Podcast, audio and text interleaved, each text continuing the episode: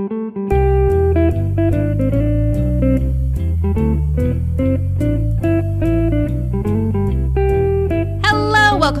Ross and Carrie, the show where we don't just report on fringe science, spirituality, claims of the paranormal. No way, we take part ourselves, man. That's right. When they make the claims, we show up so you don't have to. I'm Ross Blocher. And I'm Carrie Poppy, and I'm back. Sorry I was gone last week. Hey, welcome back. Thank you. Good to see you. I was taking a class at Harvard. Heard of it? Fancy. yeah, no big deal. What was your class about? it was called Pseudoscience and Mental Health. That sounds related to our podcast. Yes. Oh my God, I loved it. The professor was Dr. Cynthia Myersberg. She was fantastic. Highly recommend. Now, you said that the professor was good, but the only thing that you told me about the class other than that was just that occasionally people would say some uh, disprovable things That's true. There they should have known a little better about. Maybe. Yeah, there were like two or three people who I was like, I'm glad you're here. Yeah, okay. You're the intended audience. Gotcha. But no, it was so good. It was so informative. And yeah, I really felt like I got an even better grasp of the situation. Fantastic. Yeah. Which, speaking of that, will be kind of relevant to this episode. It That- will. An interview that you are about to hear Yes. with none other than Lucien Greaves, Lucien Greaves. friend uh, of mine. and the co-founder and co-discoverer of the, The Sa- Satanic Temple. the Satanic that's right. Temple. Yeah, we've been wanting to talk to him for a long time, and uh, we're really excited to share this interview with you. We talk about a lot of things church state Oh my gosh, separation, so much. issues that Lucien is always intimately involved with. But we also talk to him kind of following up with our Bob Larson series Mm-hmm. and looking at issues of possession and also the science around recovered memory, dissociative identity disorder. Yep. So let this be a notification that these topics will come up Yeah. during this interview. Yeah, so he he gets into a whole bunch of stuff here and we couldn't fact check every possible thing, though he's a he's a very reputable source. But there are a few things that I just want to say I don't know about at all. and those include like the Church of Satan, he mentions them. Mm-hmm. As distinct from the Satanic Temple. I know nothing about the Church of Satan. Lucien is a super smart guy. He's got a fun attitude. Just know that maybe his way of expressing things wouldn't always be necessarily the way we do on Ono Ross and Carrie, mm-hmm. but that's his approach, and he's got a good approach. Yeah, one of the things I love about Lucien is he's obsessed with a lot of the same subjects I'm obsessed with and is able to catalog sources in his head in a way that blows me away. wow. like uh, he can just name for you the most recent study that's been peer reviewed Wow. on repressed memory. Just ask him. He'll just know. It's pretty wild. So tho- those parts of the conversation we both know a little more about. Yeah, so recovered memories. Meaning than me, because I really don't. Oh No. no, I meant I meant you and I know more about that than about say the Church of Satan. Oh, gotcha. Um, yes. So those parts of the conversation we're, we're a little more informed on. But yeah, uh, Lucien does take a, a different tone than we do. One of the things I wrote down as I was listening to this again, because we recorded this a, a couple months ago. Yeah, A while ago. ago. Yeah. And I was listening back to the audio, just like, what did we talk about? And when I did, I wrote down that he said, intellectually insulting supernatural beliefs as a phrase when he was just talking about religion at large. So, you know, that's a different tone than we would take. But, you know, the point is if that's the kind of thing that you don't feel like doing today, don't feel like listening to, Yeah. this ain't your episode. And again, uh, we talk about issues that we've gotten a lot of feedback from listeners about when it comes to repressed memory. Uh, we understand these are tricky topics, and we don't purport to be speaking to any specific cases. Uh, except when we do. And then we'll name them. Right. So at least let us acknowledge here that these are complicated topics, best done with a qualified therapist. Mm-hmm. And even within that world, there are some problems with licensure that Yeah. Lucien will get into. That situation is really complex, and I'm not sure what the solution is right now, but the first step is obviously going to be to understand the problem. What the solution? Ye- oh, shit. Yeah, yeah, yeah. I like it. So, if that's a difficult topic to traipse into, we totally understand if you want to skip that. But we are very interested in hearing Lucien's uh, reaction to some of these issues because he has dealt with Bob Larson and the Satanic Panic. Uh, you'll notice that we mention a lot the McMartin case. Yeah. And we jump into that with quite a bit of familiarity. If you're not too familiar with it, there was a preschool that was accused of just horrendous acts in the early 1980s uh, that they had been abusing children, and the, the claims got carried away. Yeah, it was very far fetched claims. So it was that they were abusing children sexually and otherwise in underground tunnels, traveling them to other churches far away to participate in satanic rituals. Sacrificing animals, Yep. taking kids up in airplanes with clowns. um, Yeah. So all of this came down to questioning can you just believe everything children are saying? Are they being coerced into saying things? Are they leading the witness in how they're prepping children for these testimonies? So uh, all of this is really tricky, squishy stuff. Yep. Um, and so just know that we'll we'll be referring to that case. If you're looking for a dramatized version of the story, just as like kind of a quick overview of the the rough uh, timeline and events, there's a movie called Indictment: The McMartin Trial, with none other than James Woods uh, playing the the main lawyer in the in the case. Yeah, I think that if there's one takeaway from these sorts of stories, it's that you can't just ask yourself whether someone is lying. That's not the only question. Someone can remember, can be completely sincere, be feeling very strong emotional feelings about what they remember, and still be wrong about what happens, Right, and that child or adult. and this comes up in the interview, but we talk about how how difficult it can be to ascribe blame in such situations because oftentimes even the therapist maybe is doing the wrong thing but not realizing it is doing it out of good motives. Um, so you know, keep an open mind on that conversation, and hopefully this gives you some good food for thought. We also mentioned New York Magazine. Yes. So I think this comes up a little void of context. So just to give folks the context, there was an article that came out of New York Magazine and The Cut, which is its website. That was about the False Memory Syndrome Foundation, which is was an organization founded by parents who had been accused of abusing their children. Mm-hmm. Those parents claimed that they hadn't and that their kids, some of them adults, some young, had been manipulated consciously or unconsciously by therapists or other mm-hmm. parents, etc. to have these memories so again genuine memories of things that didn't happen. That was the claim of the parents. Mm-hmm. Obviously you get into a sticky situation there, right? Yep. When you form an organization like that, very likely you're going to have Can set things up for motivated reasoning. Sure, but you're also probably going to get people who are innocent and people who aren't. That's Yeah. probably going to happen. That's also going to happen with nearly anything you could set up, right? Like you're going to get people who are there for the for the wrong reasons, to use a phrase from The Bachelor. and people who are guilty of abuse and other Mm-hmm. criminality, they will try to use this as a tool Yep. to cast doubt on people who are trying to see them brought to justice. Yeah, that's a problem. Yep, that's a that's a real fallout of of a real problem, you know, because false memory is also a reality. So anyway, that will come up here and the article in question, the New York Magazine article was written by a journalist named Katie Heaney and she really tore apart the false memory syndrome foundation. Mm-hmm. Really, I think tried to paint them as a group of abusers mm-hmm. who all had bad motives and also painted the people who founded it as abusers. It's such a more complex story than that. And so I wrote a letter to New York Magazine saying, like, hey, I, I don't think this was great journalistic work because at least let's hear, you know, more of the details of this story. Mm-hmm. It's at the very least complex. And they didn't print that story.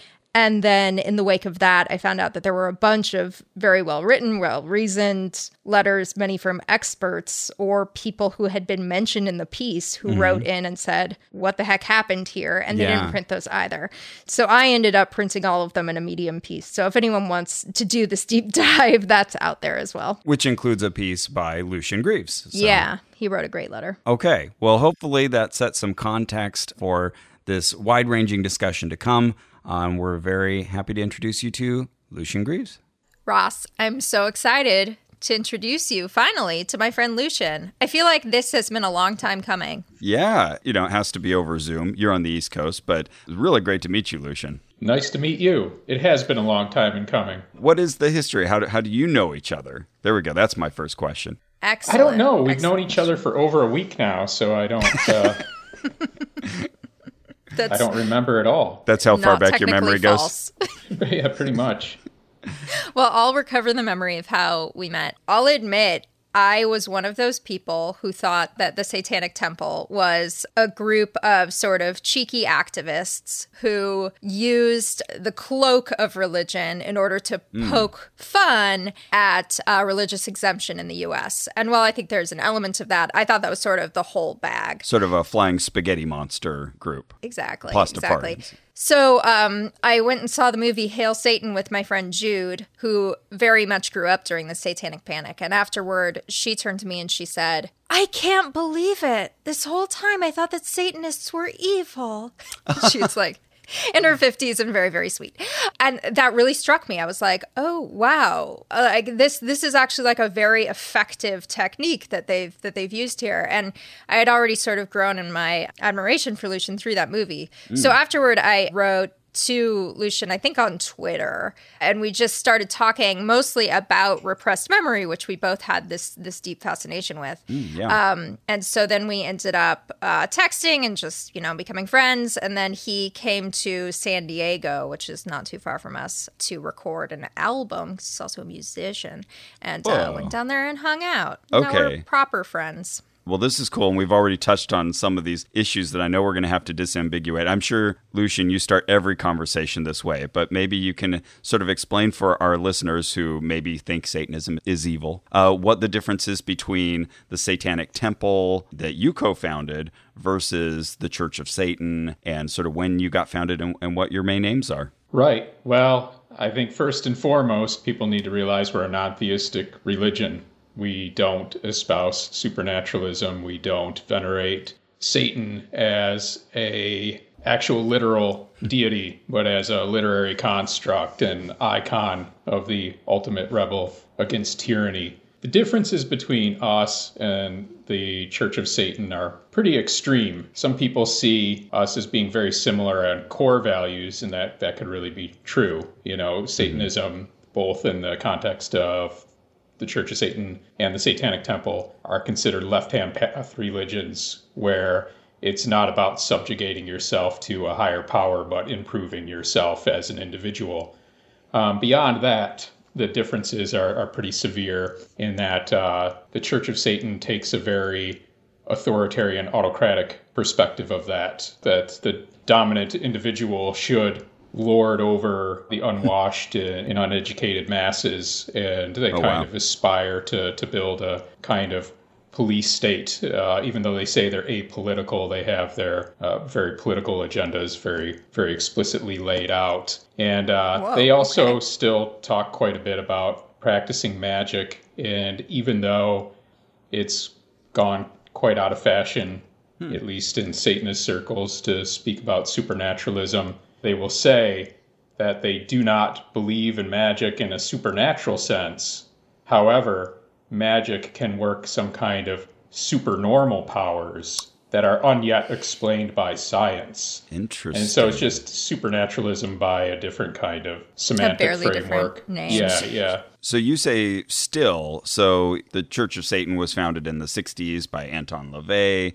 They're still active. Do you ever interact with them, skirmish with them? Oh yeah, I mean they're not active except for as a Twitter account, essentially. You know, they, they still have a website where they'll charge people over two hundred dollars for a membership card, but they don't have a physical property dedicated to what they do. They don't congregate. They don't involve themselves in anything, and they also hold up their lack of activity as some kind of noble virtue because they don't get involved in politics because religion has no place in politics. You know, hmm. they talk all about all the things they don't do, and they get very upset when the Satanic Temple does do anything because it's not the proper place of Satanists to do anything at all, according to them. That's, I think, is just more justification for why they aren't actually active than anything else. So I, I think what, what you're getting from me is a sense of fuck them. Okay, I'm glad we could uh, boil it down. So, why start a religion? Why a religion and not a philosophy or a club or a political group or anything else? Well, I had an affinity for Satanism, of course, well before the Satanic Temple. It wasn't one of those things where I was sitting around and thought, well, how, how do we how do we go about these church state issues and, and just come up with the idea of starting a religion and then arbitrarily choosing which one? The whole right. kind of non theistic satanic thing was very much my thing for many years before founding the Satanic Temple, but it was also not something I was willing to put out publicly to kind of possibly destroy my public reputation and bring harm to myself unless there's mm-hmm. some kind of greater purpose for that. And at the point where we were starting the Satanic Temple, that greater purpose was there. You know, we were starting an organization for an organizational purpose for specific goals.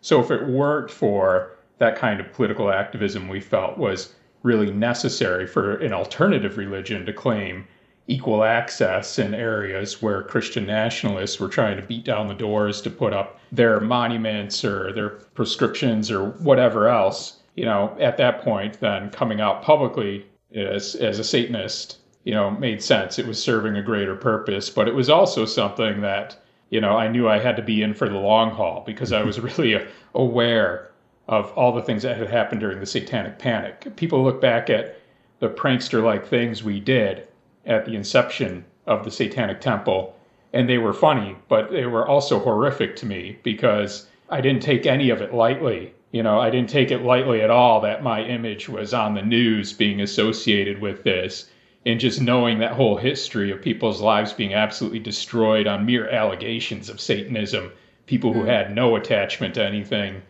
satanic whatsoever. So I knew that there was a lot of a lot of rough terrain to be to be traveled there. But I have to say, after like eight years, this has played out. I think in a in a best case scenario fashion as to the kind of you know as opposed to the uh, uh, pessimistic uh, fatalistic view i had going into it yeah it's not too often that we get to talk to a founder and discoverer of a religion and so there's a lot uh, of startups but they don't last very long exactly and it sounds like you know you did this conscientiously knowing satanism carries a lot of baggage especially with the religious set that even in conversations with people like us, you'd have to do a lot of sort of explaining and defining of terms. You also mentioned uh, another aspect, which is safety. Is there anything that you have to do to protect yourself or your identity from a lot of people who probably hate you? Yeah, from the very beginning, there were always people posting bizarre things online, making really outrageous claims, and claims of the type that if one were to take them seriously, I would fully be deserving of getting shot or otherwise yeah, taken out of eating commission. babies. Right. Yeah. Yeah. Right. Human sacrifice, all that kind of thing, and and really trying to undermine the entire fabric of civilization and having the power to do so in some people's minds. But the kind of uh, outrage we get waxes and wanes, you know, depending on how much we're in the news and also depending on election cycles. Mm. Just before the presidential election, or months before the presidential election, actually, there was one week. I'd have to look and sit back and see which week it was, but it was the week I think where the paid trolls and everything else started really appearing online, trying to put out formative false information about uh, that would persuade the election one way or the other. And Are we talking about 2016 or 2020? No, 2020. 2016, I wasn't as aware of these things. I don't think anybody was aware of like the troll sure. farms and things like that. And uh, I even then didn't have as much of a feel for the kind of environment of my Twitter feed. I think in 2016, you know, r- random sure. hate would pop on there or whatever.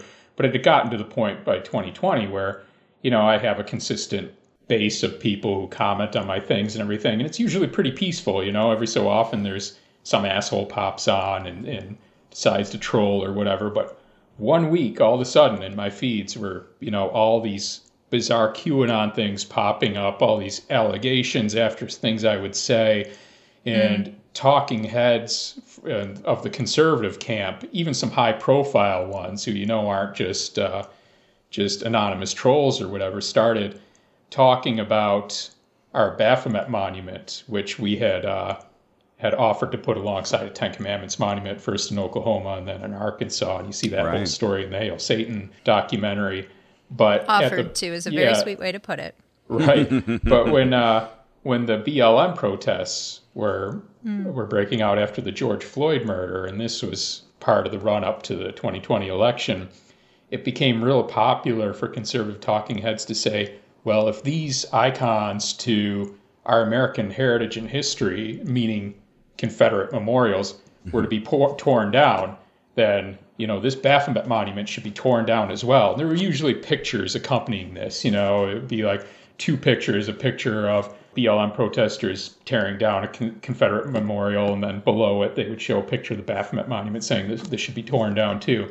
And that was kind of harrowing because our Baphomet monument is not on public property right now. It's on private property. It's in Oh, our wow. headquarters. And somebody savvy enough to look it up could figure out where it is, but somebody stupid enough might not realize the, the real difference there, you know? And there's a real fear that somebody, at least in that time frame, I mean, any time they could come, but especially then, we really felt on high alert that somebody was bound to feel they had the justification of some patriotic majority to come and burn our place down. And mm. and I was staying at the headquarters at the time, locked down for the for the pandemic.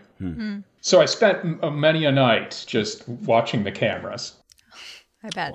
Wow. So, uh, with the Baphomet statue, that reminds me of something you said earlier in this conversation. You were you were saying that early in the development of the Satanic Temple, you uh, I think you used the word pranks. What were some of the things that felt more like pranks? Yeah, at the beginning, like I said, uh, it was really harrowing to the very idea of being recognized publicly as a Satanist, and I felt like, in some ways, I was really throwing my life away. Like uh, in the Google universe, you know, I'll never live that one down. You know, what else am I going to do for a job or whatever? I couldn't publicly out myself as a Satanist for like six months and move into normalcy thereafter. You know, this is something that was going to follow me forever, and we knew it, we had no idea how well this would work out. So in a way, allowing some of our presentation to be pranksterish helped in kind in a in a little way mitigate that. You know, like if people wanted to look at it as a prank, it seemed a little less dangerous too. So mm-hmm. even though it's important that people know that we're not and that we have our own affirmative values and everything else, in that harrowing time, it was easier to do things like advocate for Governor Rick Scott in Florida, where you see at the beginning of the Hail Satan documentary, we pulled this pranksterish type activism where we went to the Capitol in Florida to honor Rick Scott, who is an asshole. You know, he's, he's a he's a he was a conservative asshole governor, and he was pushing for this religious liberty bill to put prayer in schools. And we thought, well, you know, Satanists can give invocations or do whatever satanic practice in school too. So, you know, and that was surely an unintended consequence of what Rick Scott was doing. But we wanted to get everybody to realize that. And we did that by claiming that we were honoring Rick Scott.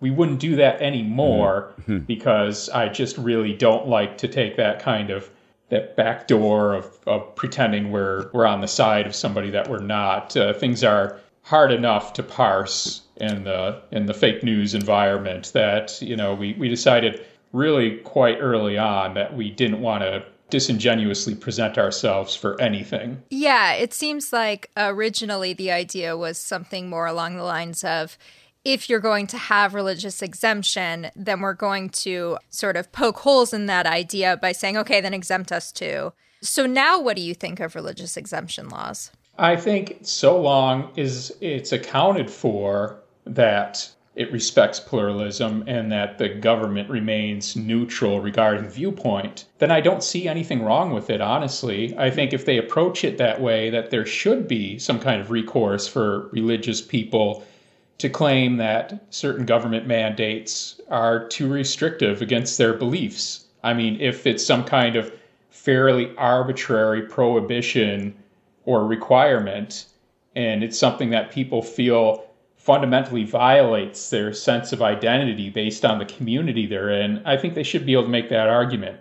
And I don't think there's any problem with people being able to make that argument, unless, of course, the courts are treating one religious viewpoint differently from others. And horrifically, we find when we're in the courts, I think, that we're very clearly being treated differently than other religious organizations. Mm-hmm. And right now, we have litigation in play against abortion restrictions. Previously, we've gone to court regarding invocations, you know, in city councils or other uh, public meetings will allow for prayers beforehand. They can't discriminate against viewpoint either. So we'll have chapters or other members of the Satanic Temple offering to give these invocations, and they'll, they'll say no. You know, we'll sue. Mm. And this happened in uh, Arizona and uh, happened in Boston too. In Boston, we're still in litigation with, and we went into litigation in uh, in Arizona. And, you know, contrary to what we thought based on all the precedent, in Arizona, they really tried to question our religious authenticity, which, on the face of it, I think is outrageous when you consider some of the religious liberty claims brought forth by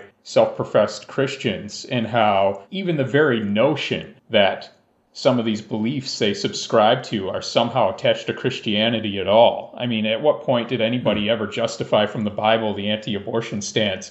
And when they do, it's really tenuous and unconvincing, right? Mm-hmm. And yet we get into the courtroom and, and they're saying, well, there's nothing in your beliefs or in your tenets that demand that somebody get an abortion. Therefore, you know, us imposing state mandated religious materials that state that a fetus is an individual human life and that you're committing murder is no imposition upon your religious viewpoint, even though it directly contradicts it. You know, and I just feel like if it were reversed, you know, if a Christian were making the claim, I mean, think of Hobby Lobby. I mean, they never asked, is there any legitimacy to the idea that a corporation can hold a religious belief or that they have the right to hmm. impose it upon employees yeah. or that there's anything within the Christian belief system that would say anything about insuring people for certain contraceptives? All right. of those are, are huge question marks that they never explored. But then when you when you get the Satanic Temple in the in the courtroom, all of a sudden these questions are very relevant. Though I still hear you arguing from the position of if you're going to give these exemptions to them, you need to treat us equally. I'm trying to get you one level below that to, but are the exemptions good? Like, because we do have things like religious exemptions for vaccines. So would the for in your mind would the better outcome be that religious exemptions are sort of weakened in american political life or is it simply we should have religious exemption it's a good thing but we need to also respect minor religions well it depends on the exemption right i don't think there should be an exemption from vaccination because that doesn't only affect the religious population in question. Right? Mm-hmm. I mean, yep. it's it's that whole libertarian ideal of your right to swing your fist ends at somebody else's face, and I, I, believe that that's part of the the question involved when it comes to vaccination or or any of these things. I mean, I think there should be a but maybe for uh, like conscientious objection to participation in war. Would you give yeah, those types of things? There? I think are open questions, right? I, I think like I, think the, the government should have a burden of proof to say that this is it doesn't just affect the religious community claiming mm. exemption. Uh, right. And at the point where it does, I think they they can claim they have a, a legitimate interest in in reining that in. It, it's very easy for me to think of cases in which exemption shouldn't be respected, and very few, honestly, where I feel like it should. But I, I do think that you know the argument should be made. Some people have uh, you know, there might be some obscure religious viewpoints that we don't realize are, are being uh, imposed upon by certain mandates or whatever. And I, I, just feel like the argument should be made, you know, or, or somebody should have recourse in those in that regard. Like say peyote rights, you yeah. know, like they, they uh, classify different narcotics and they claim there's a government interest in regulating them or, or banning them outright. But there's, you know, certain populations have been using these as sacraments for a long time. And I do feel like they should be able to make the argument that the government has no right to tell them that they can't. Yeah. Also, because it sounds dope. right. Yeah, in that case, maybe there is an underlying argument for more universal applicability of that. You know, like, ah, maybe more people should be able to recreationally even use some of these substances, but at least let's get a toehold for these people who have been doing it. Uh, well, I think time. that kind of gets to the bigger question of what's a religion then, and why aren't your mm. deeply held beliefs considered religious values, and why do some people insist that only if you subscribe to intellectually insulting supernatural beliefs are your values worth protecting. And that's the argument we're often making when people make the claim that because we're non theistic, we can't also authentically be a religion. But that's also to say that these deeply held values that we have are less worthy of any type of protection for the mere fact that we're not going around saying that we're speaking directly with some kind of Satan in corporeal form that appears from the ether every now and again, or something ridiculous like that. Why would somebody like that have elevated rights over somebody who lives somewhere more grounded in reality? I, I mean, it would also preclude things like secular Buddhism, secular Judaism. You're not the only secular religion out there, if- Right, If, that uh, if that phrase even makes sense. No, no, it, it it does. It, it, and there are a lot of, there are already a lot of non theistic religious groups.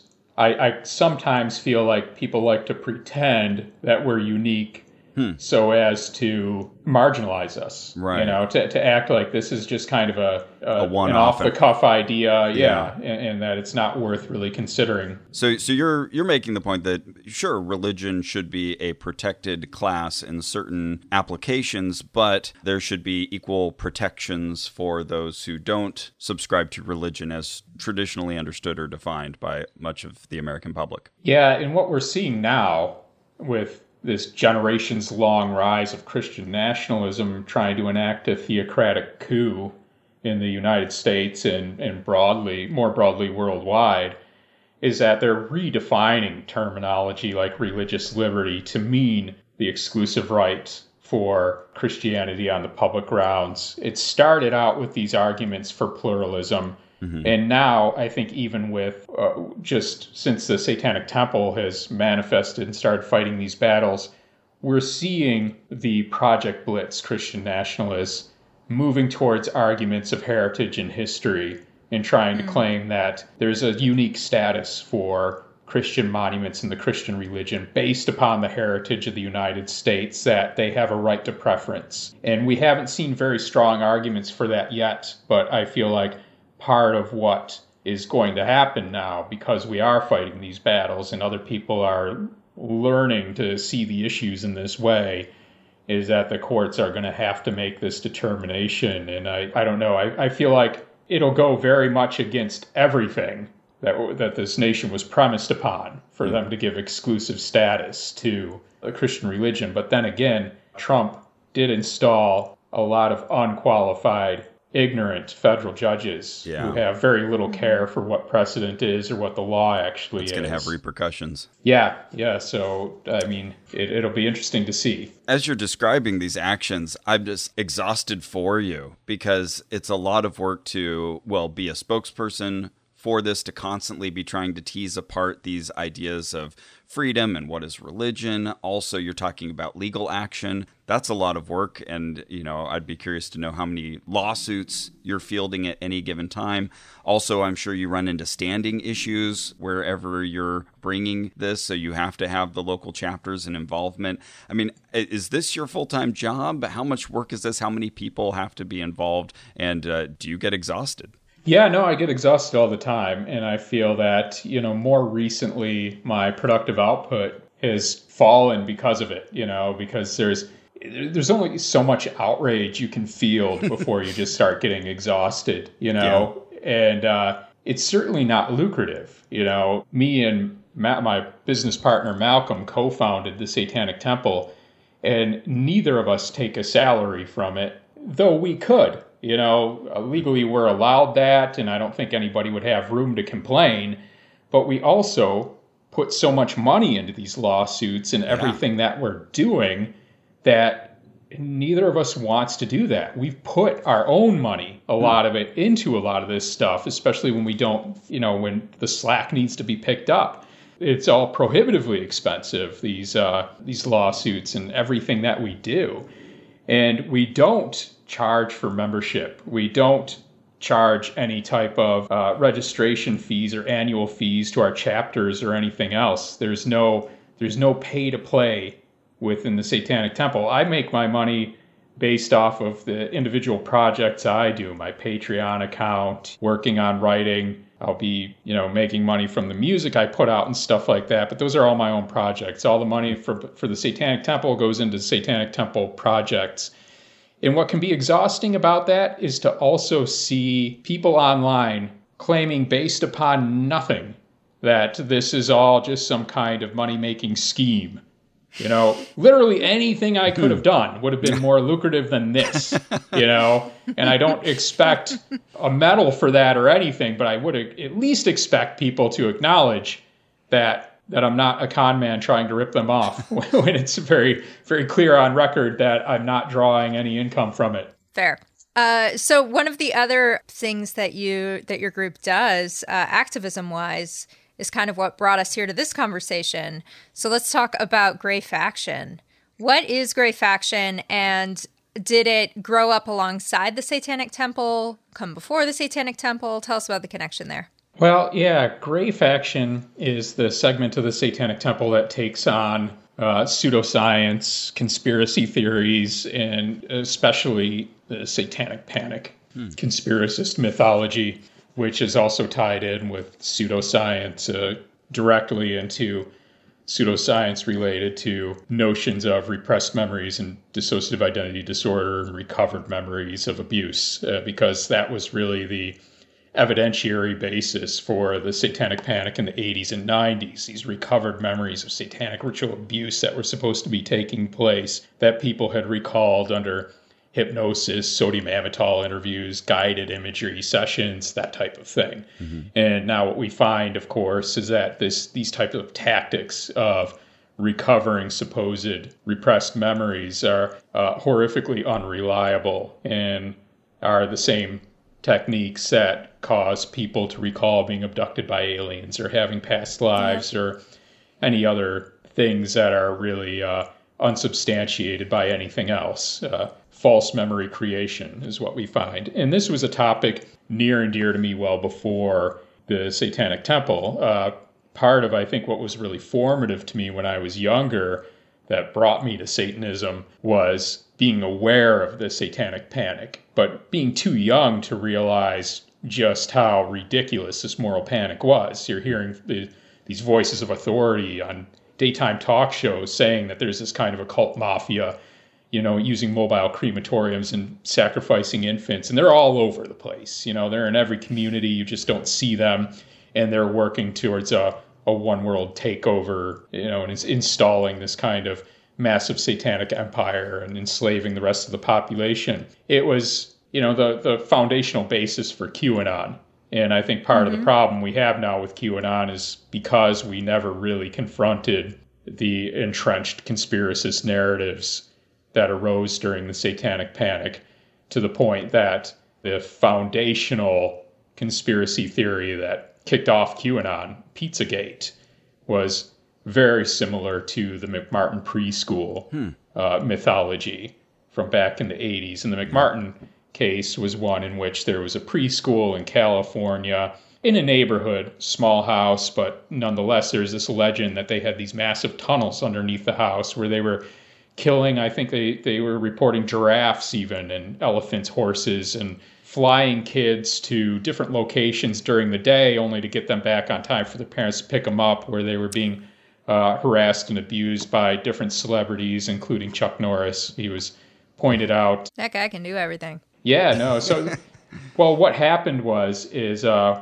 one of the defense attorneys asked one of the children to just pick out any of the people in a lineup because they had done this before and uh, the kids had picked some people out who then became implicated and the defense was trying to prove like look these kids are trying to work with you here they're gonna they're gonna pick out anybody so anyways uh, kid pointed out chuck norris you know they just put a, a list together of people they knew couldn't possibly have anything to do with any of it but However, the conspiracy theorists took this as evidence that high profile celebrities actually were in on this. Oh, wow. Uh, oh, Chuck Norris was ever prosecuted, but you saw the same mythology pop up again with Pizzagate. This idea yeah. that there were these tunnels yeah. underground, and you could also see if you checked out eh, the deep kind of research uh, posts and boards for QAnon that they would reference this old bullshit. I, from the I didn't think Satanic about the connection between the tunnels underground with the McMartin case versus the basement at the uh, the pizza shop. Comet ping pong. Yeah. Yeah. Right. And Chuck Norris contrasted with now Tom Hanks somehow involved in the Wayfair conspiracy uh, that he's buying children online or something like that. Yeah, but what's interesting about the idea of the tunnels under McMartin was that there were no tunnels under McMartin, for one thing. Right. There was a deranged former FBI agent who decided to find the tunnels under McMartin. So they cracked the, open the concrete floor, not doing anything to explain how they would have gotten through the concrete in normal circumstances. Right. Where's the bookshelf that you tilt to get in there? Right, and, and he started he started digging, and according to him, it was loose dirt. You know, it had been filled in, and he was discerning enough to consider like where these tunnels had been, and, and was just kind of digging them out again. And there were no borders to these tunnels. You know, it's just all dirt. Uh, Despite that, you know, if you look online, you'll see like pictures of Parisian sewers and stuff like that. You know, large brick tunnels and stuff like that. But that wasn't even the claim. Further, the tunnels he dug out were like 30 inches by 48 inches or something. No way. You know, you'd have to crawl through, definitely. Mm-hmm. And there was certainly no way they were sacrificing large animals or anything like that. It was just the idea that there were tunnels need to be defended. And then they found debris. And Yeah, they were this saying was that, kind of the smoking gun was Right, yeah, finding like a Cheeto bag or something. Yeah. Right. Ah. Oh no, but it was it was worse than that because uh, after after the FBI agent got some spineless uh, archaeologist to sign off and say that there had been pre-existing tunnels, and by the FBI agent's own telling of the story, it took him like 30 days of pressuring this archaeologist to sign off and say that the tunnels were pre-existing because of the debris. Somebody responsible took a look at this debris they were talking about and they dated it all within a certain time period at which they could say with a high level of certainty that this was trash that people buried and it, it had been that it was trash that dated from a time when there wasn't trash pickup in the neighborhood and it was Oh, common wow. practice to dig a hole bury your trash after you filled it up dig another hole and bury your trash you know? And of course there was like random items that you know pulled under the house or whatever you know that they were trying to to say also proved that this was this was it. But you, you you'll expect that kind of debris right? The the bulk of the debris you know the, Yeah. the piles they were finding were buried trash. But however to this day you'll still see people uh, especially within an organization like the International Society for the Study of Trauma and Dissociation, which still talks about satanic ritual abuse, still stands by this method of therapy in which you recover memories of repressed abuse and, and treat dissociative identity disorder. They'll al- often say, as kind of a signal as to what their beliefs are, it's kind of the shibboleth of the uh, of the recovered memory industry to say, however, there were tunnels under McMartin. Wow. And that's their way that's their way of indicating that they believe the conspiracy theories without getting much deeper into it. You know. A dog whistle. Yeah, right, exactly. And, and that's Yeah. that's how they indicate to each other where they stand, you They're know. just asking questions. Right. But it's interesting. You've made the case that you know there there was this big satanic panic of the '80s and '90s. It was sort of a fad of sorts. It got on Geraldo and all of that. But then it didn't just fade away and become a small thing. Where say we run into Bob Larson, who still is very much singing this tune and holding a flame for the satanic panic. But you're saying it's leached out and become even broader as a societal problem in other related ways. Well, the end of the Satanic Panic is marked around 1995. And to hear some of the academics talk about the Satanic Panic, you would think that this moral panic was isolated to this discrete time period where it had a distinct beginning. You know, uh, usually considered the publication of Michelle Remembers, which was this recovered 1980. memory testimony of a woman who went in for therapy under a Catholic psychiatrist who used hypnosis to, you know, bring forth these memories that she had been abused by none other than Satan himself, right? And they, they took it, even though it had these supernatural elements to it, it was taken seriously as a story. Some people go back a little further to the kinds of things that uh, kind of inspired. Michelle remembers like Mike Warnke's The Satan Seller, uh, com- completely debunked of ours. book. yeah, yeah. But the idea that it ended in 1995 comes around the time where Geraldo was willing to say he thought the he was wrong and that the recovered memory movement was a bunch of shit. And there were lawsuits being instigated against some of the therapists who had brought people into therapy, and, and the people uh, who recovered from this therapy felt that they had been led to believe false narratives, false autobiographical narratives of satanic ritual abuse that had done them great harm. And so at that point, you had much less going on in the media insofar as promoting this idea. You were much less likely to see people recovering memories of abuse and then taking those recovered memories into the courtroom and trying to get remediation of some type uh, based on that. But that didn't But it still happens. yeah, it still happens. It's just kind of the conspiracist narrative changed, right? You still have therapists doing these things, but they'll often say that you can't get justice in the courts. The satanic movement is just too entrenched. You know, you have judges and law enforcement and journalists all in on this now. You're not going to find justice. It's just going to ruin your life. Yeah. And I think the greatest outrage of all of this, it makes it different than the Salem witch trials, where at least like after a, a year or so, you know, there was a lot of remorse and people tried to address the things that led this to happen. We never really address these things with the satanic panic. And organizations like the ISSTD still do everything they can to still promote these horrific ideas that still absolutely destroy lives. I'm curious to know kind of how you counter these groups, these movements, these conferences. Um, I'm also interested just in the gray faction itself. First of all, I want to thank you for spelling it with an E. That's my preferred spelling of gray. And, and, and why kind of separate that out? Is it just sort of a focus group, an interest group within the Satanic Temple? Or is it just for people who want to focus on that effort? the satanic temple is in every way kind of like the anti-cult you know? And we give people a lot of uh, a lot of room for differing opinion right? As long as it kind of boils down to these core ethics we have. But we don't demand that anybody take a point of view of ours based simply on authority.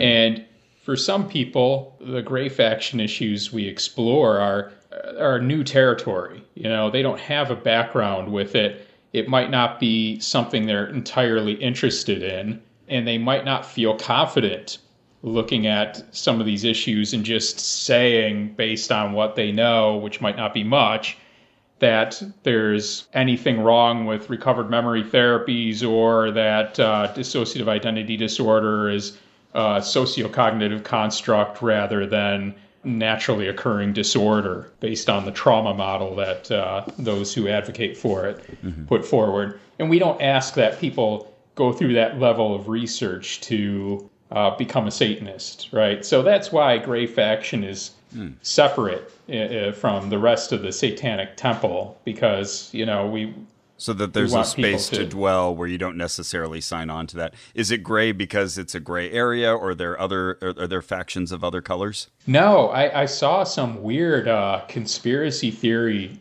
at one point online where somebody was saying we're clearly called Gray Faction based on some some Scientology thing, and people have tried to make the argument that Gray Faction is like is Scientologist in the in the way that it's like anti psychiatry or whatever, which is just clearly wrong. Oh, fun. But, uh, okay. Yeah, yeah, but also the, it just started being called Gray Faction because earlier on there was this idea that we were just going to make these different colored patches with our logo that would indicate different campaigns. Hmm. You know, so if you were working with the reproductive rights campaign or whatever, there's like a purple patch or whatever. And we didn't have a name for what we were doing with the Gray Faction stuff, but there was the question of what color should the patches be and I was just kind of like, well, I guess these are brain issues, so why not, you know, why not gray? Oh, yeah. Okay. Yeah, so for lack of any other word, we just naturally started calling it the gray faction, and it just it stuck. Probably a, a a real letdown as far as uh, the story of how like it it. came to be called Yeah, Grape I like it. Associate it with maybe the gray matter of the brain. Yeah. Whoa, whoa, stop everything, boys. Yeah. Boys, I'm here to talk about bras. Sorry. Oh, this is so Carrie. Talking about bras. Probably going to tell me about your fourth love. No, you are so close. It's crazy. Uh, No, really? I was t- I was going to tell you about third love. Oh, well, that's better. My first love being my left boob, my second love being my right boob, and my third love being my Keeping them all together. exactly. Ross, what do you do for me time? I like to, well, I like to read. I Mm. consider that my me time. Definitely. And that- now I've take. I used to never take baths, but now I will take a bath Oh, love it. and I will read in the bath. Ah, I do that. Hey, I love a bath. I don't know. I was never a bath person. Oh man. I laughed at bath people. yeah, like that. That's what I did. Okay. Those bath people. Who takes baths? I take more baths than showers. Interesting. okay. Mm, Something to know about me. What do you do for uh, me time, Carrie? Oh, thank you for asking. I like playing the banjo. I like reading. Ah. I like petting my dog and my cat. Oh, yeah. I like hanging out with Drew, making out sometimes. Oh, You know I okay. mean? Yeah. You know what I Well, mean? that's what you. I don't want to get too TMI here. Young love. Um, yeah. And I love, I just fucking love wearing a bra. I guess that's why I'm talking about this. yeah, that's right. Yeah. You know, there's nothing more sacred than me time, Ross. There is nothing more sacred. You heard it here. I'm saying it just because I feel like it, and certainly not because it's written out in front of me. There is Nothing nothing, more sacred. sacred than me time. And Third Love's limited edition summer styles are designed with tropical inspired colors, vacation ready designs, and breezy feelings that whisk you away to your own personal paradise. This is the right time of the year for that. Yeah, it's me time, baby. Just wrapping it back around. Oh, also watching every show in the Bachelor franchise. Okay. Yeah, that's also me time. Actually, it's me and Drew time. Drew and I watch all of the Bachelor shows and we bet on them for every episode. We're like, This sounds so Carrie and Drew. this person's going to get kicked off. And if I'm right, you have to put $5 in our honeymoon fund. And then he's like, okay, I think they're going to stay. But she's going to say that this guy's here for the wrong reasons. And if I'm right, you have to put $5 in the honeymoon fund. when I came here tonight, Drew and Carrie were telling me this story about betting how many packages Carrie had received from the post office and how many of them had a they had to debate over how to tell this story. What was the purpose of the box? So, how many boxes were purposely devoted to books, and how many books total were there?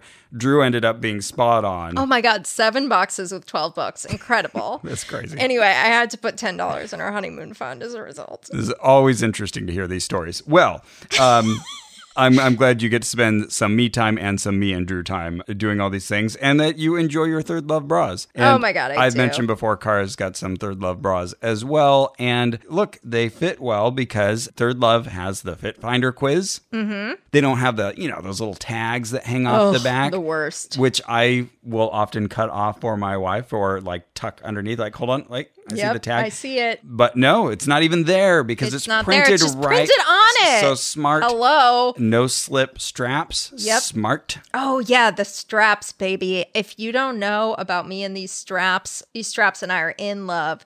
It's like a like an accordion, you know, or a fan Mm-hmm. folded up on your shoulder. Just stays there, doesn't keep running down. And they have a perfect piece for any occasion, even if the occasion is a relaxing day at home watching The Bachelor and betting on it. So Third Love should be your go-to destination for comfortable and quality everyday essentials. Find your new favorite everyday essentials from their all new feather lace collection to their number one 24 7 TM classic t shirt bra. They got very official all of a sudden. Oh, yeah, yeah, yeah. I'm trying to get more into ASMR. Oh, okay. Yeah. Uh, they stand behind their products, and if you don't love it, exchanges and returns are free.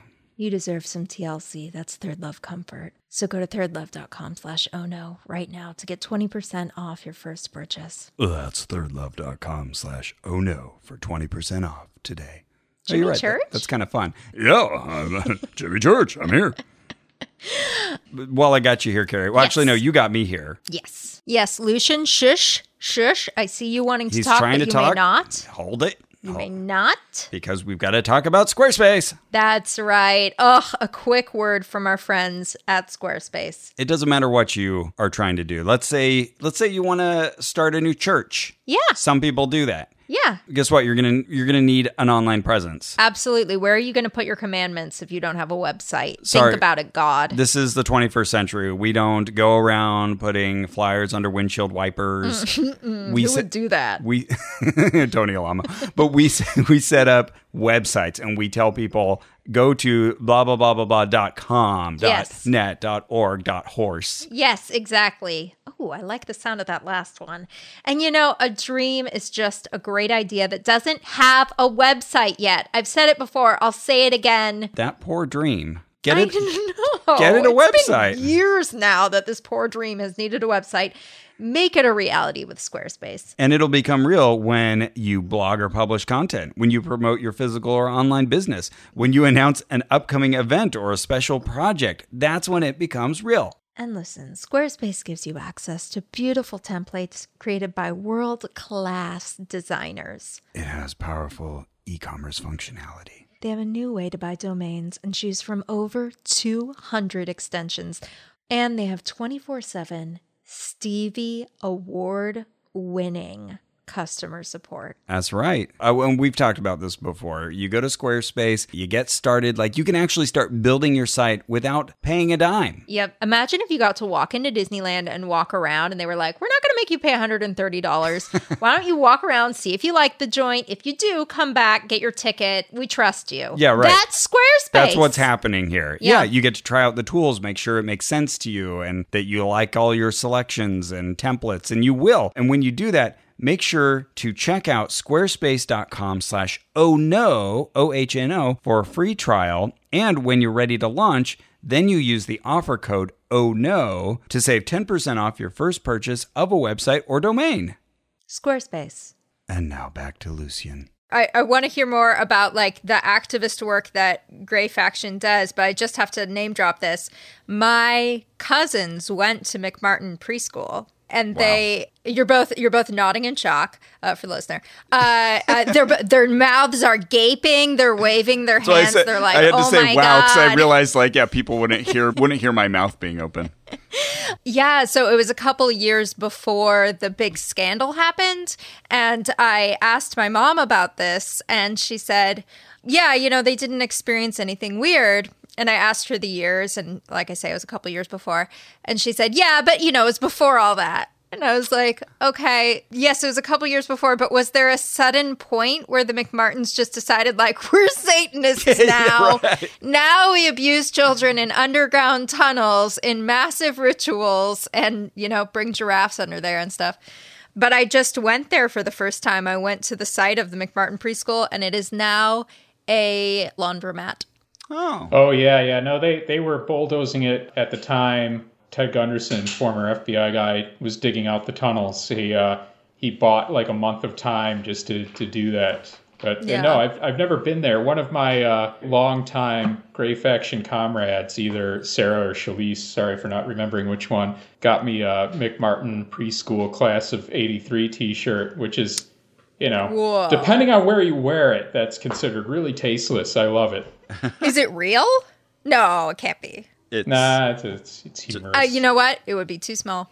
but that is also the year I was born. So, okay, so what does Gray Faction do to uh, to counter all of this uh, pseudoscience, as you put it? It's really difficult. Uh, this is one of the more difficult uh, approaches because, you know, it, it is really trying to confront some entrenched ideas, misinterpretations of psychiatry and science that are prevalent in culture. And the Satanic Temple itself has these kinds of protest standards in which we don't like to do things that are merely meant to raise consciousness because so many activists only do that now and don't mm-hmm. put anything substantial behind their protests and people have lost a sense of the difference between protest and activism where they just kind of preference protest where they go out wave signs and uh, grandstand their outrage oftentimes without any uh, proposal as to how to do things better or any demands kind of the being big made. criticism of the occupy movement was basically that.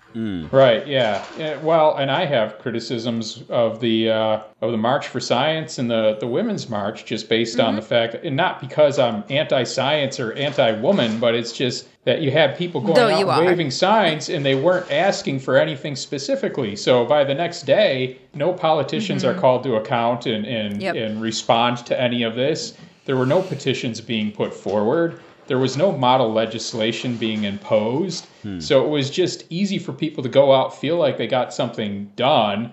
And, and there's Yeah. something to be said for that. You, you build up with some momentum, you build up some energy, but you need to do something. It's a with part it, of the right? equation. Yeah. Yeah, yeah. But uh, with Gray Faction, it's very difficult because sometimes we don't know what else to do but let people know that this is happening. So a lot of what we do is investigate these things, like uh, issue reports about them, try to make people aware of how insane this particular fringe segment, particularly the ISSTD, which I mentioned, the International Society for the Study of Trauma and Dissociation, are.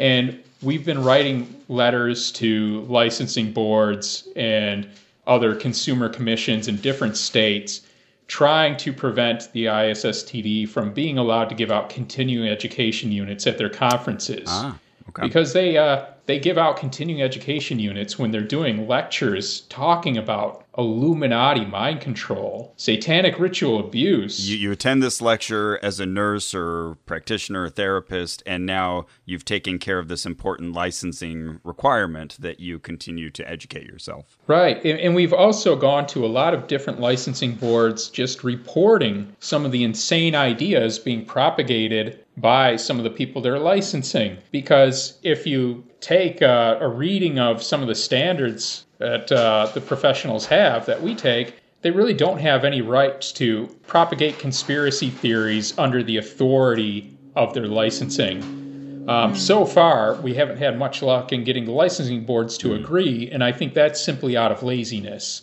Uh, they don't typically deal with this.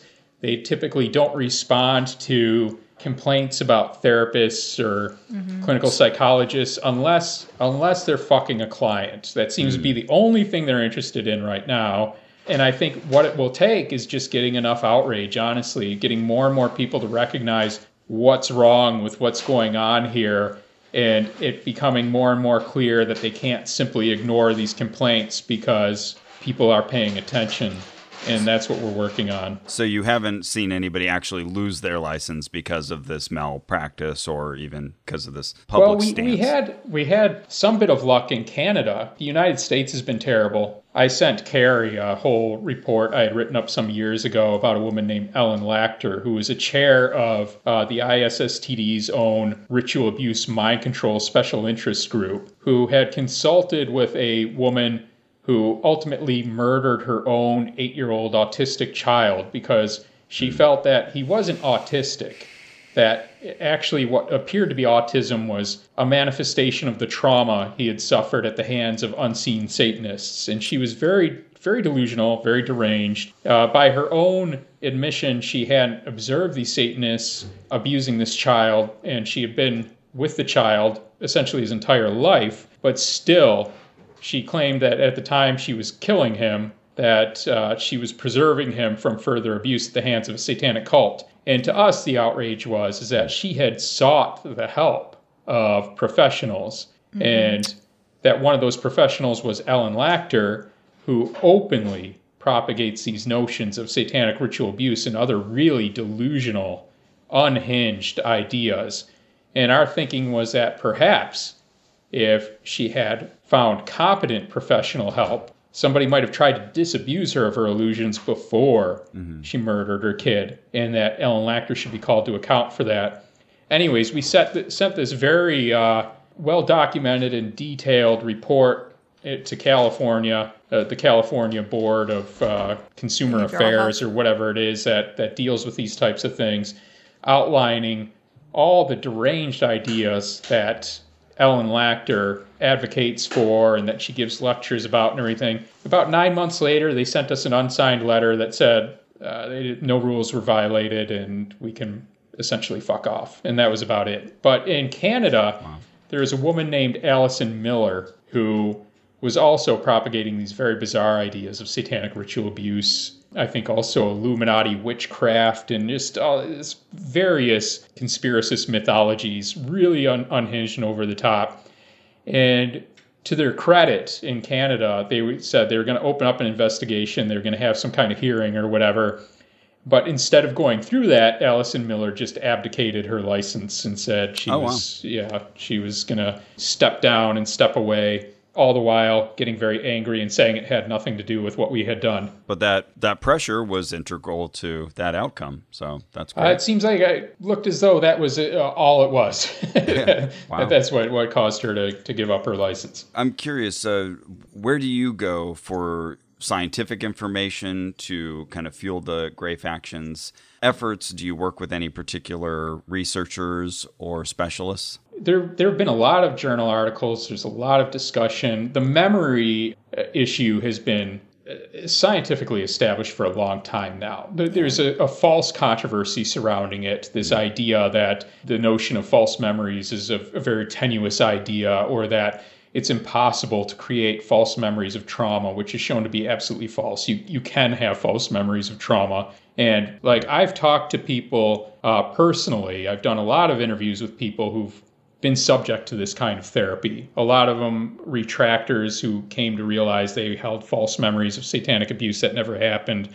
You know, some people who still believe that these things are taking place when I when I was unknown and still able to go to conferences for these people and, and talk about these things. It was very clear, you know, that people who had false memories of being abducted by aliens you know, they, sure. they, they, they, could hold very traumatic memories of this. And in fact, they did a study at Harvard, uh, Richard McNally uh, and his, his group. They, did, they were testing the psychophysiological responding uh, and script driven imagery uh, for people who had undergone real verifiable traumas, like, say, wartime trauma, and people who had false memory traumas. And, and th- these particularly were traumatic memories of alien abduction. Mm-hmm. Now, I mean, the first thing we have to accept here is that the alien abduction they traumas are fake abducted. memories. Yeah. Right. Mm-hmm. Yeah. There wasn't like real investigation as to whether there was evidence that these people were sure. kidnapped by aliens. But at least but, you have to pick your narrative. You know, most right, people right. either believe in aliens or they believe in Satanists. But, but just starting out admitting that, I, I, just believe that people weren't abducted by aliens, right? And that okay. these are false memories.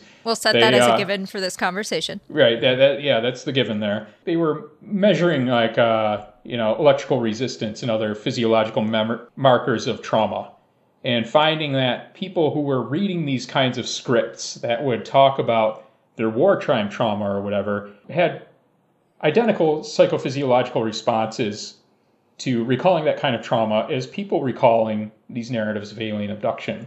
So mm-hmm. if you mm-hmm. have traumatic false memories, it will act like a real trauma, right? Yeah, that, and that I, says I, something really significant that it right. It, no, it does. the same bodily responses. Right, and, and, and, that that makes it all the more important that we understand this issue because it's not benign, you know, yeah. to have people recalling these memories, they, they like to make this argument. You know, people in the ISSTD like, oh, we're we're just kind of working with what the clients give us, and the truth doesn't right. really matter. You know. Right.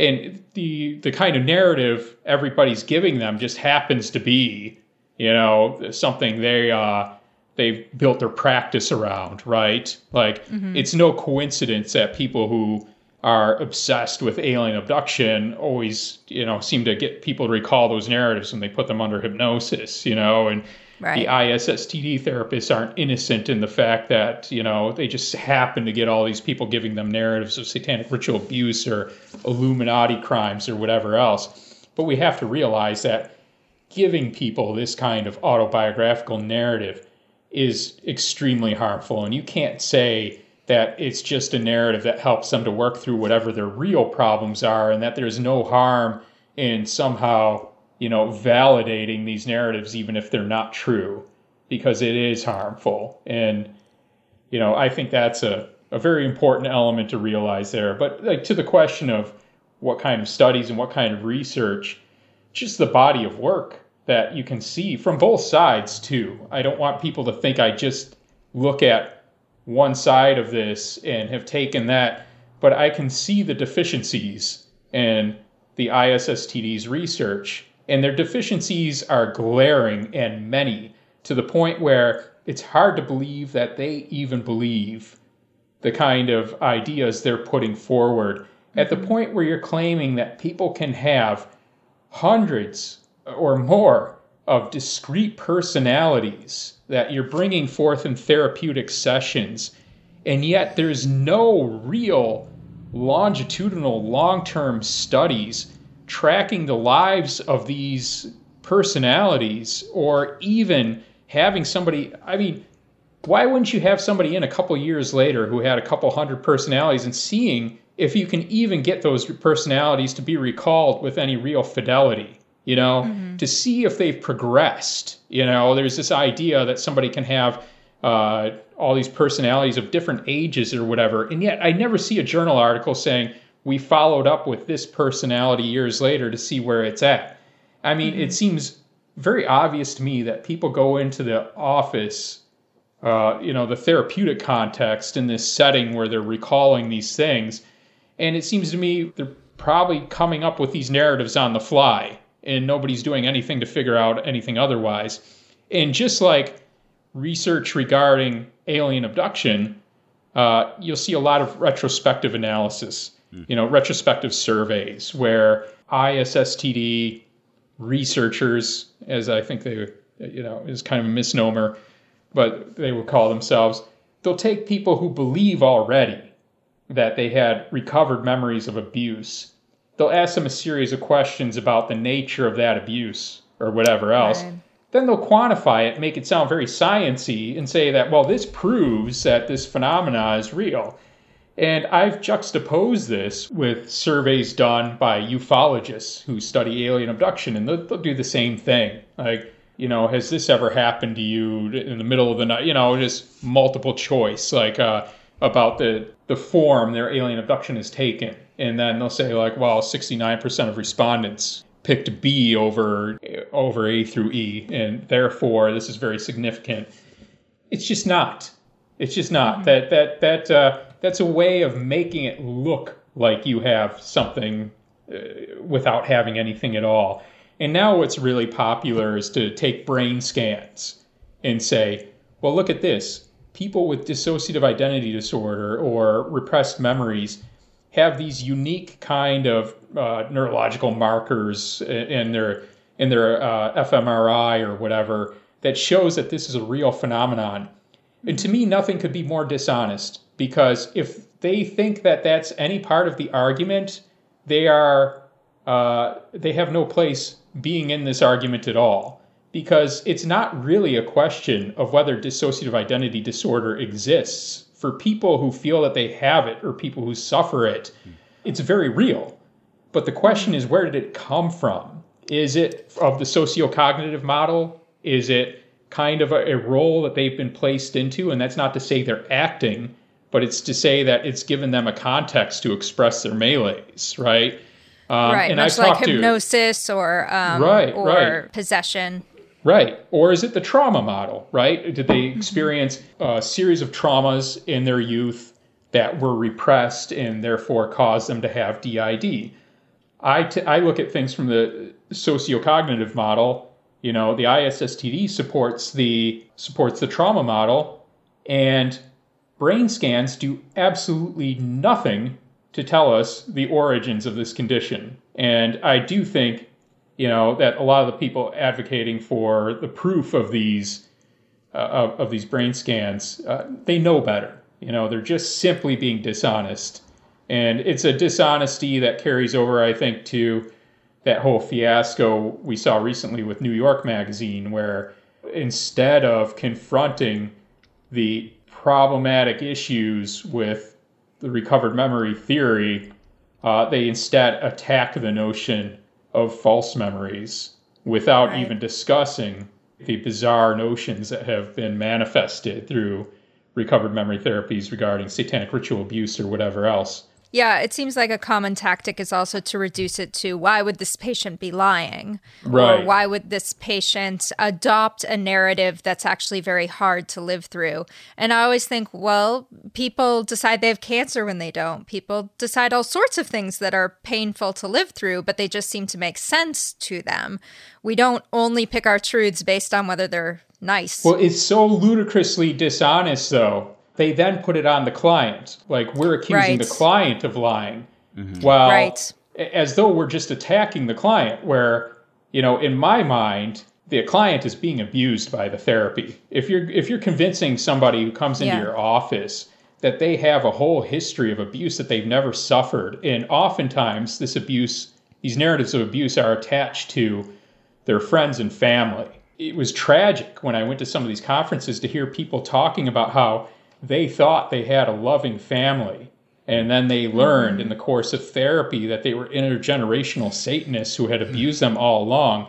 And now you're seeing them in these cult like support groups, and they've cut themselves off from the family network that probably actually really did love and care for them like I said, there's nothing benign about this at all. And to say that our approach to this is an assault upon uh, the people being abused by the by the therapies is an outrage. Yeah, I mean, I agree that it's abusive, but it does bring to mind another question, which is can't abuse sometimes itself be unintentional? And I'm wondering if some of these recovered memory therapists probably think that what they're doing is true, right? They probably think this is real and that they're helping these people. It's sort of, it becomes sort of a stack of, uh, you know, it's like, I don't know who to blame. It just, the blame trail goes back into infinity, probably back to Freud. And where, where does the buck stop?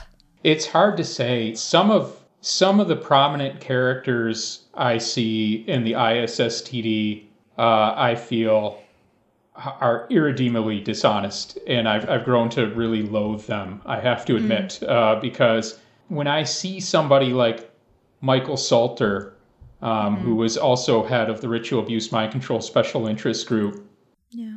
intentionally covering up his beliefs, you know, not openly speaking about his beliefs in satanic ritual abuse. And in fact, you know, Gray Faction uh, was in receipt of a bunch of kind of internal discussions from the ISSTD where they've decided now to rename their ritual abuse mind control special interest group uh, to kind of conceal their conspiracist beliefs from review boards uh, for fear of Gray Faction, which I'm, I'm proud to say, because uh, Yeah, I have openly said it's because of you by name. yeah, yeah, yeah. No, I'm, I'm proud of that.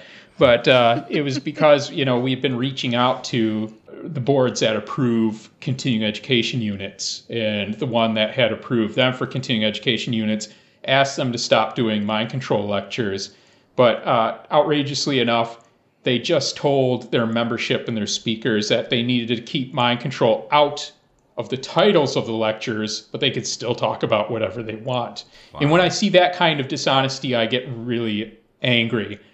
But then you have guys like Neil Brick in the ISSTD, who's a therapist in Massachusetts, and he seems like he's legitimately deranged. This guy talks about how he recovered memories of being this Illuminati super soldier, and he and Ellen Lacter are really uh, upset by the notion that the ISSTD would change the name of the Ritual Abuse Mind Control Special Interest Group because they feel like this is a real issue and that people need to be made aware of this conspiracy. And I feel like I disagree with everything they're saying, but at least they seem to believe in it, right? At least they seem to think it's defensible. At least they seem to think that they have the evidence for this and that it should be put out there. I really hate the guys who are like, all right, let's let's keep quiet about this, but still do what we're doing because that feels a lot more to me uh, like it's just uh, a failure to admit they're wrong when they know they are and keep their career kind of going forward uh, regardless of who it hurts. So, uh, two of the people we've recently reported on are people I think you're pretty familiar with Bob Larson and Jerry Mungadze.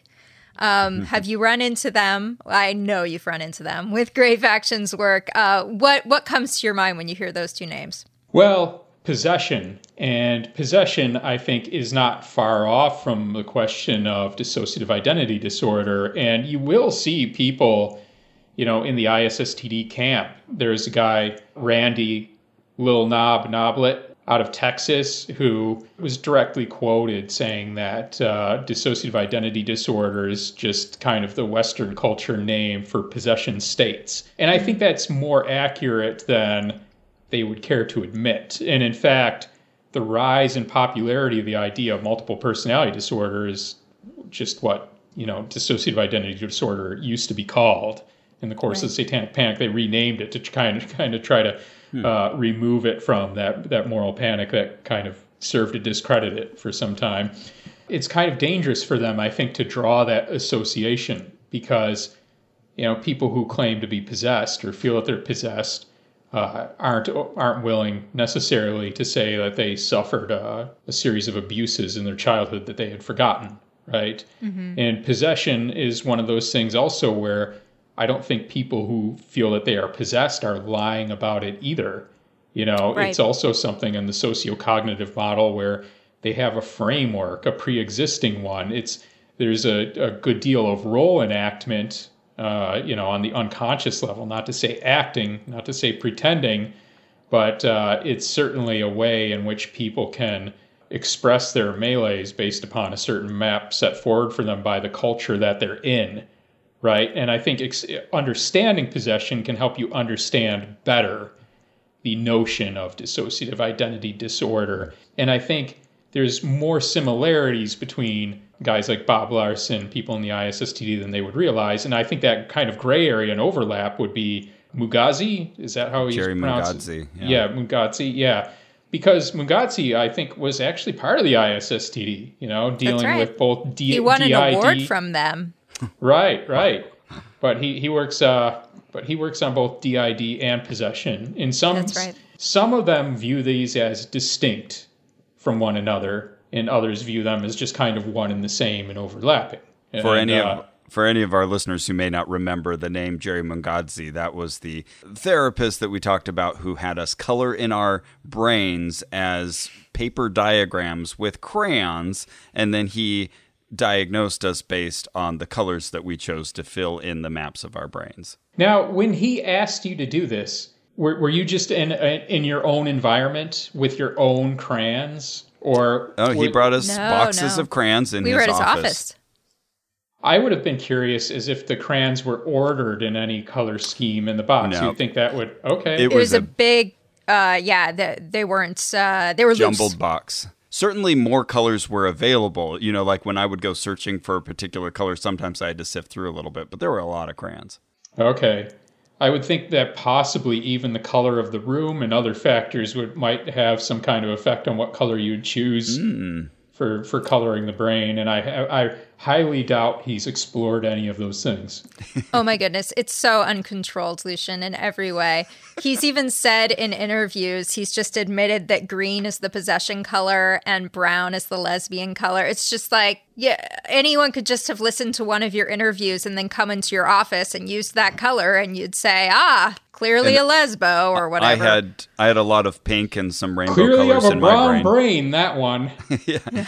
He thought that I was gay because I, it's pretty clear I had put a lot of rainbow-like colors and pink in my brain. Oh, and and I filled out the shape of a phallus. That's right. That's important. I shouldn't leave that out.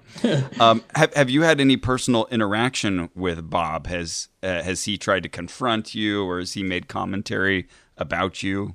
He has made commentary about us. I don't even quite remember what that commentary was, and I don't know to what degree I acknowledged it because, you know, in uh, the Satanic Temple, there's differing feelings about what's funny and what isn't when it comes to satanic panic material. And some hmm. people have a Relatable. lot more affection. That's a fine line. Yeah. Uh, there's a lot of people who have a lot more affection for Bob Larson than I ever could. Um, mm. I, I, I do not think he was benign. I do not think he's funny. I do not have any sympathy for him. I do, do not like that man. Do you think he's sincere? I think he's. I think that's always a difficult question for any of these guys because I referred earlier to the former FBI man who dug up the tunnels at McMartin. and uh, his name was Ted Gunderson. And I think uh, some kind of biography of him needs to be done. I, t- I talked about writing one with a, a friend journalist of mine, uh, Lenny Flatley. Um, maybe we'll get to that sometime because I requested his FBI file after he died, and there's quite a story there. You know. Oh, he, cool! Yeah. Yeah, he he actually was was high ranking. Like, before he died, I wasn't sure. I thought, okay, this guy was probably mopping the floors and you know, in D.C. and and it made a big conflated it into something it wasn't. But no, he had direct correspondence with Hoover all the way up to like Webster, I think, and oh, wow. was a special agent in charge. And it really made you wonder about the legitimacy of a lot of his investigations. You know, especially he had uh, he was very much part of the Red Scare. You know, and, and you, you, had oh, checks oh, out. Oh, interesting to contemplate Yeah. maybe a continuity between that particular yeah, yeah, witch hunt. yeah. And and it didn't seem like there was a turning point where he went insane. Like he was insane as soon as he left the FBI and migrated over to private investigation. Was finding Satanists everywhere, and he was finding communists everywhere during his time in the FBI, and was part of uh, you know investigating Martin Luther King and stuff like that. So I feel like there's a, a real wow. A real story that kind of cuts to the heart of conspiracist American culture to be told with. Uh, It's amazing how the Yeah. cause celeb of one person can become a national obsession. Yeah, but but before this digression gets to the point where people are like, "What the hell does that have to do with anything he said?" it was uh, before Ted Gunderson died.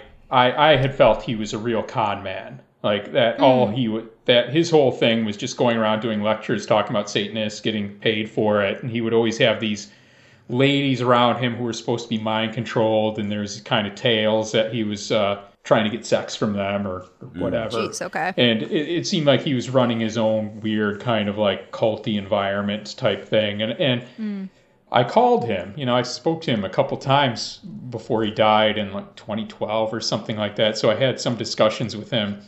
And in the course of actually talking with him, you know, he'd say these ludicrous things. And looking into his past at the time I got his FBI file in, he had also done some things that were very counterproductive, I think, to his ends if he didn't actually believe in them. But at the same time, he was saying and doing things that he knew weren't true, also. And it was like mm-hmm. kind of through Ted Gunderson that I kind of gave up in some cases on trying to parse out whether they're a con man or whether they're absolutely delusional because I think it's not always clear. I think there's an interplay, you know, between uh, just deception and self deception, you know, Yes, Mm-hmm. totally. and that people can really invest themselves in a deceptive narrative to the point where they engage in enough thought avoidance and uh, cognitive dissonance and justification that they become a believer, you know, and they're willing to lie a, a lot of times, I think, to support a greater truth. And I would Yep. see that also with people who claim to have been abducted by aliens. I, I went to support groups for people who claim to have been abducted by aliens just to talk to them and understand where they were coming from. And it was interesting to me to talk to some people, and they would start describing standard sleep paralysis, you know. Mm-hmm.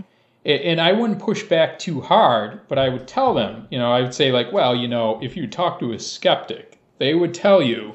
And then I would start Not that telling you are them. right now. Right, right. Or not necessarily, right? But I would start I would start telling them these things. And it was interesting to me to feel like they were giving me a true account of their experience at first.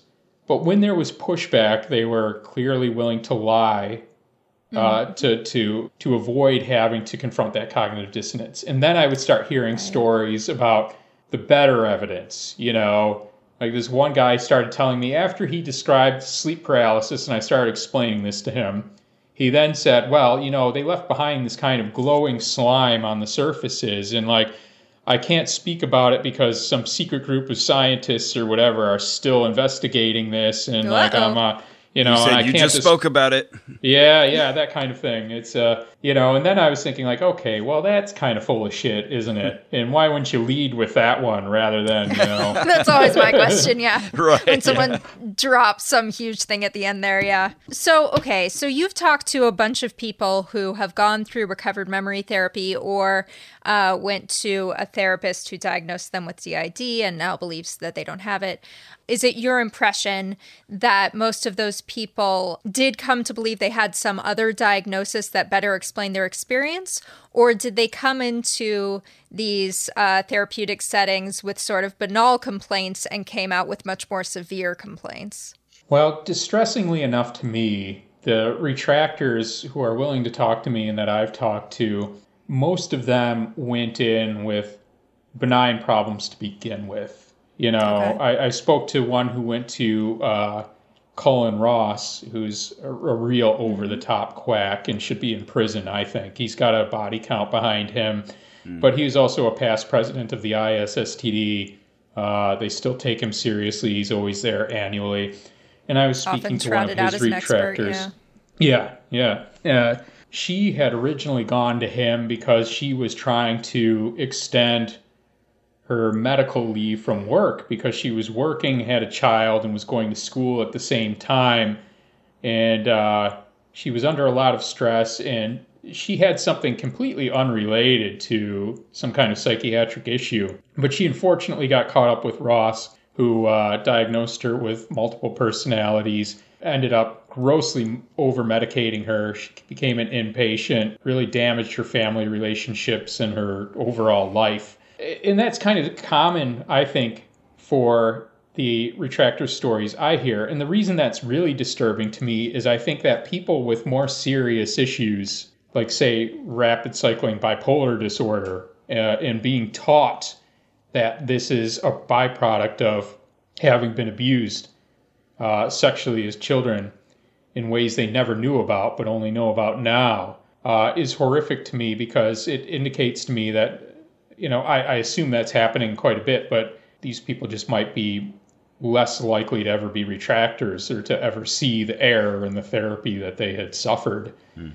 And, and I think that's, you know, just goes back to uh, I can't express enough how outrageous it is that this still goes on and that it's still uh, sanctioned by and the then you're also profession. Yeah. And then you're also never getting to the root of whatever the real complaint was. Because I, I have talked to people who were diagnosed with DID, later came to uh, find hope and therapeutic help in a borderline diagnosis which is at least you know a, a, a, more scientific diagnosis. And and so when they were presenting as alters they were flooding. They were they were having these enormous emotional reactions that were completely intolerable. Hmm. and when handed this narrative well you're becoming this other person that was in the moment a helpful way to avoid that pain and become someone else. But it's still, uh, in their minds, was still an avoidance technique. And as we know from all of behavioral science, avoidance deepens your problems and adds new problems to deal with instead of ever getting to the root. And yeah, so so do you think uh, have you talked to anyone like I've talked to anyone who had borderline or bipolar and now they're like, "Ah, now I understand where this was really coming from?" I don't think so, and that's it's uh, oh, okay. That that's why I say it's really distressing because I feel like the yeah. people who are more likely to realize that this was bullshit are people who, you know, went in for these benign problems and are probably uh, more likely to recall that their mm. problems were benign when they went in. You know, mm. once they get off the medication oh, right, or whatever. Right, right think of how convincing it can be if you have extreme fluctuating emotional states when you have a therapist asking you to name those specific states. And hmm. then you know every time you you revisit that it's going to reaffirm that for you right? But think of the notion for a moment that you have repressed memories of abuse that are sequestered to a certain part of your mind that fracture off into different personalities. That's one thing but why would those different states, even if they just manifest themselves intermittently and have different kind of emotional characteristics, why would they name themselves something different from what the outside environment is referring to them? Hmm. It's as though this these names are supposed to have some intrinsic meaning, right? Hmm. Like if I'm to pop into consciousness all of a sudden and everybody's calling me Lucien, why would I say, no, I'm Bill? Mm-hmm. You know, mm-hmm. Uh, mm-hmm. clearly this is being made up in the therapeutic environment, in the therapeutic setting. And this, this is yet just another one of those basic things that you don't see covered in the literature from the perspective of those who advocate for the trauma model of dissociative identity disorder, along with, like I said, no real follow up on these personalities, especially, you know, somebody has hundreds of them, whether they whether they're maintained or whatever else. There's just such a lack of any real thoughtful research that would validate any of this. And now, like I've said, of course, they're just they, they feel that if they just assault the idea of false memories enough and claim that it's part of an agenda to deny that abuse happens, then they're in the clear. So, what can people do to change all this? People are listening and are like, oh my God, this is a huge problem I had no idea about. Is there anything they can do to support Gray Faction's work? Yeah, just check out gray, grayfaction.org. And as mentioned earlier, it's gray with an E. And uh, grayfaction.org kind of keeps people up to date on whether we're doing letter writing campaigns or petitions or or whatever, and just becoming aware of the issues more and more too. Uh, Raise that awareness. yeah, no, in this in this case, that's that that is really a thing because everybody knows the narrative of uh, repressed memories, right? And that's also what makes it so ludicrous. This idea that you know there's no leading in these sessions when people ask, "Oh, is do you think there's anything in your past that may have contributed to this? And it's like we we, we know where that's going, right? So you can't say that any of this isn't leading hmm. to begin right. with. But uh, previously, when the False Memory Syndrome Foundation uh, still existed, and before the Satanic Temple existed, uh, there was a real reticence to confront you know the bizarre narratives of satanic ritual abuse and alien abduction even on our side of the argument, the skeptical side, because they like to confront the scientific claims and leave the crazy shit out of it, hmm. you know? Mm-hmm. And, you know, I never went for that because I feel like lay people can better understand that these claims of satanic ritual abuse, alien abduction, they're, they're insane and they they can they know without being you know PhDs that if some fundamental theory of your therapy is leading you to these beliefs, there's something wrong with your theory, right? So we, we do everything to kind of exploit that and show people, like, okay, if you're getting from A to B uh, to, to say that uh, there's a satanic conspiracy in the same way you're getting from A to B to say that, uh, that this person has DID, there's something wrong there, you know, and, and you need to, to, to look at what's going on. You know, there was you know, in the false argument memory syndrome from absurdity. Yeah, mm. yeah. Mm. The, the false memory syndrome foundation tactic was always, like I said, to do the journal articles and everything. But at this point, that science is settled. Like I said, it's a cultural battle now. It's just a battle of getting people to realize what organizations like the ISSTD are about, to get people upset about that, and to demand that these licensing boards and other oversight agencies recognize this and stop it from happening. Okay, I have a few questions for you, Lucien, that I've never gotten to ask you. Uh oh. But Ross, did you have anything else about Gray Faction you wanted to ask? No, no, I'll, I'll let you go. okay, cool. Uh, so, Lucien, okay, real quick, things I've never gotten to ask you. What safeguards have you put into TST to make sure you don't go off the rails and become a cult leader?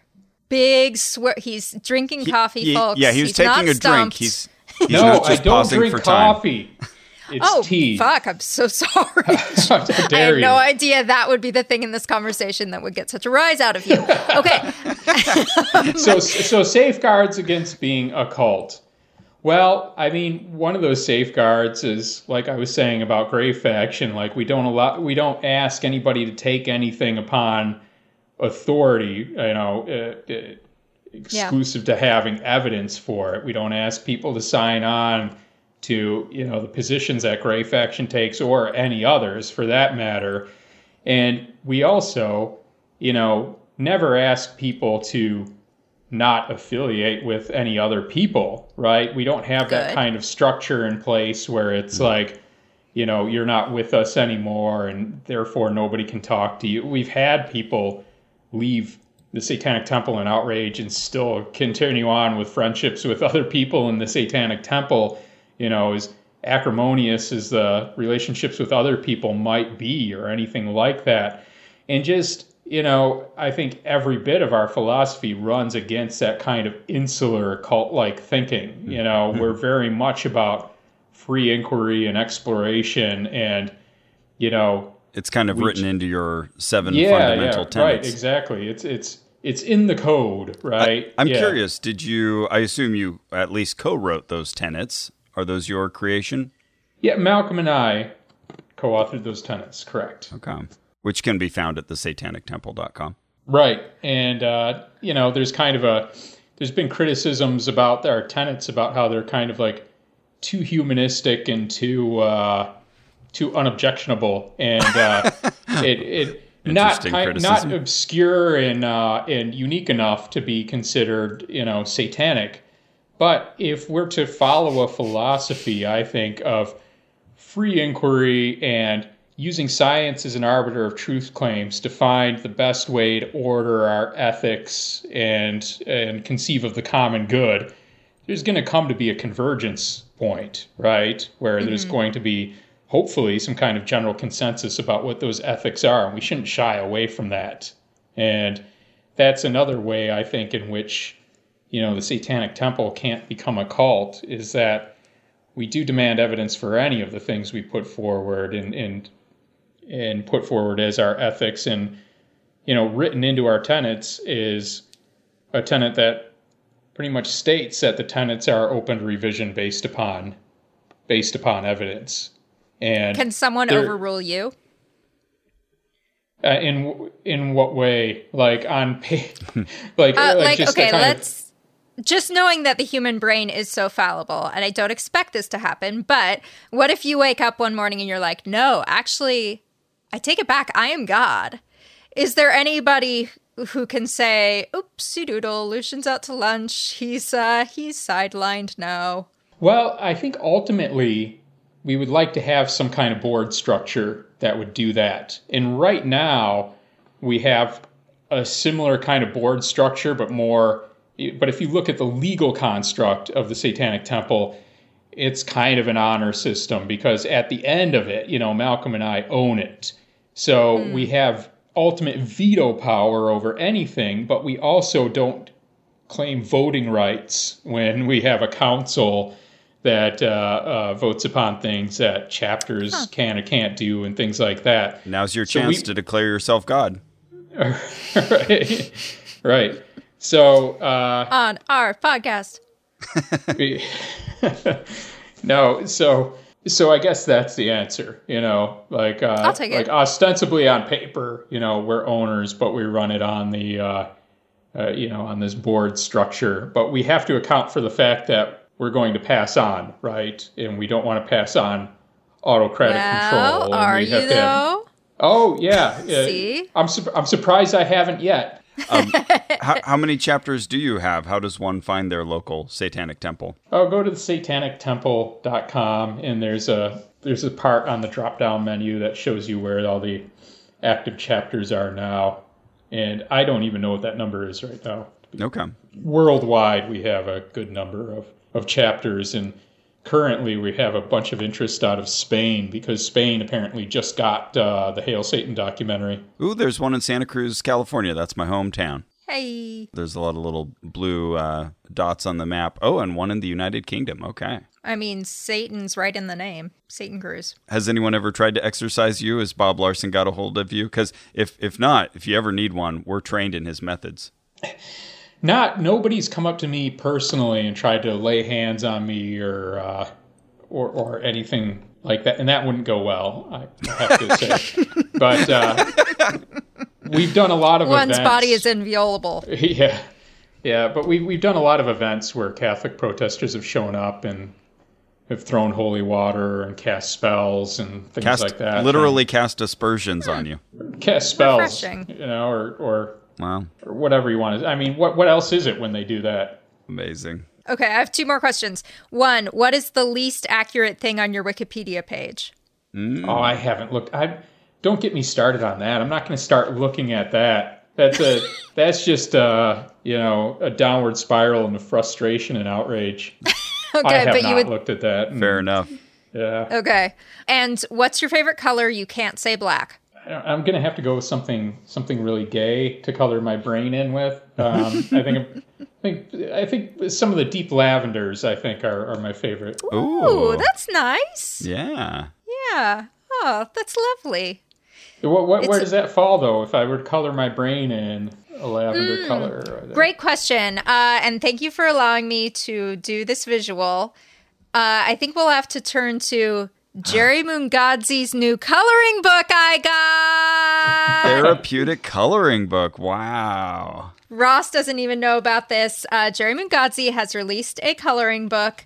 It is Oh my- pretty strange. What a world Here's we a live in. family you can color in, and it will mean something about you. Especially if Uh, you use lavender, especially the deep lavender.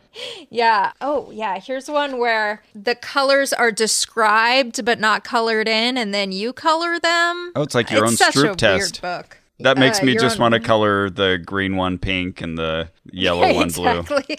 Oh, and did you know this, Lucien? Jerry Mungadze is colorblind. Oh yeah, yeah. I think it was you who told me that though. Okay. Oh, It's every pretty time I remember that, it gives me a fresh laugh. Maybe that makes him feel impervious somehow. Oh, that's interesting. Yeah, yeah, yeah. Maybe there's a there's an extra Oh, there psychological motive there. Single blinding. Yeah. Uh, well, thank you so much, Lucien, for giving us your time so generously. And thank you for the work you've done and the amazing amount of uh, information that you have coalesced into your brain. You, it feels like we could talk to you about this all day and not get to the bottom of it. So thank you so much. Well, anytime. And we could have used all this time just to talk about kind of the activism aspect, the Ten Commandments, all kinds of things. Baphomet, I wanted to drill into that some more. So, yeah, thanks for thanks for sharing your wealth of knowledge. Well, I'm, I'm happy to be back anytime. So let's let's Okay. chat again someday. Thank Excellent. You. That sounds great. And for anybody again who wants to support your work, how best should they do that? Uh, you can find me on Twitter at Lucien Greaves, but I have a Patreon account. I think you best just look at the link to that in my bio because I think my material is considered like 18 and over and impossible to find on your own uh, if you're searching Patreon. So please Okay. check it out. Yeah, Lucien has a great podcast. Genuinely, I'm not just saying you. that because he's here in front of me. It's really good. Excellent. Thanks again. Thank you. Well, Whoa. that was fun. He uh, blew my mind a few times. Yeah, very smart man. Yeah, it was nice to finally meet him Yeah. after hearing so much about Lucien. And that's it for our show. Yeah. Our theme music is by Brian Keith Dalton. Our administrative manager is Ian Kramer. You can support this and all our episodes by going to MaximumFun.org forward slash join, J O I N. Uh, you can also support us by telling a friend, by leaving a positive review. All of that really helps us, lets people know that we're legit, mm-hmm. spreads the word. We mm-hmm. appreciate that. Mm-hmm. You can also buy a Jumbotron, MaximumFun.org slash Jumbotron. You can follow us on social media if that's your bag. We're on Twitter at Ono Podcast. And Facebook at facebook.com slash onrac. O-N-R-A-C. The worst company. That's right. Suck it, Facebook. Suck it. We don't like you, but we're dependent on you and we haven't moved our stuff yet. Eat shit. Also, we're taking a week off. Yeah, uh, it's birthday season. So yeah, it's evening Blocher's birthday, July 13th. What, what? That's right, which is weird coincidence. Carrie's birthday, less less momentous, but Oh my gosh, I didn't even think of that. yeah, your birthday's coming up. Whoa. Because when I hear July 13th, I just think evening Blocher's birthday. We've also both got oral surgery happening. Yes. Uh, Carrie's was So planned in advance. Mine snuck up, but we'll be telling you some fun stories about that soon when we're back. Ross has finally lost enough wisdom that he's about as dumb as I am. Now everybody will know exactly what happened if they haven't had their wisdom removed. Yeah. Whereas I may come back with a lower voice because apparently that happens to some XX individuals who get this surgery. Interesting. Well, that'll affect our album of Oh Christian yeah, yeah, yeah. songs. No, uh, the doctor did actually tell me like. Uh, for some some women say that their voice gets a little less nasal, a little lower. And I was like, not a problem. Okay. I five fewer emails a year. Yeah, that's fine. What if we end up sounding exactly alike? What That'd be incredible. what if people start saying like, "I used to be able to tell Ross and Carrie apart"? But now when he says I'm Carrie Poppy, I'm like, probably. I can't tell. Is she doing a bit? I don't know. I'm so confused. Can't tell. Well, uh, we'll see how we all come out of this. Uh, hopefully, all alive. Uh, but yeah, we'll be we'll be gone next week, but we'll see you again the following week. Yeah, when we'll be back in time to celebrate your birthday coming up. Yeah, a Raelian holiday. That's right. So thank you, everybody. Great to have you for another week. Hope you enjoyed this. And Happy birthday evening! yes, happy birthday evening and uh, happy anniversary to Ian. Yeah, yeah, yeah. He got married on my birthday. Everybody's just piling on your birthday. no, I welcome it. Okay, I Okay. welcome it. Uh, I just want to bask in your halo. Uh, and remember, And remember, you don't know shit about fuck.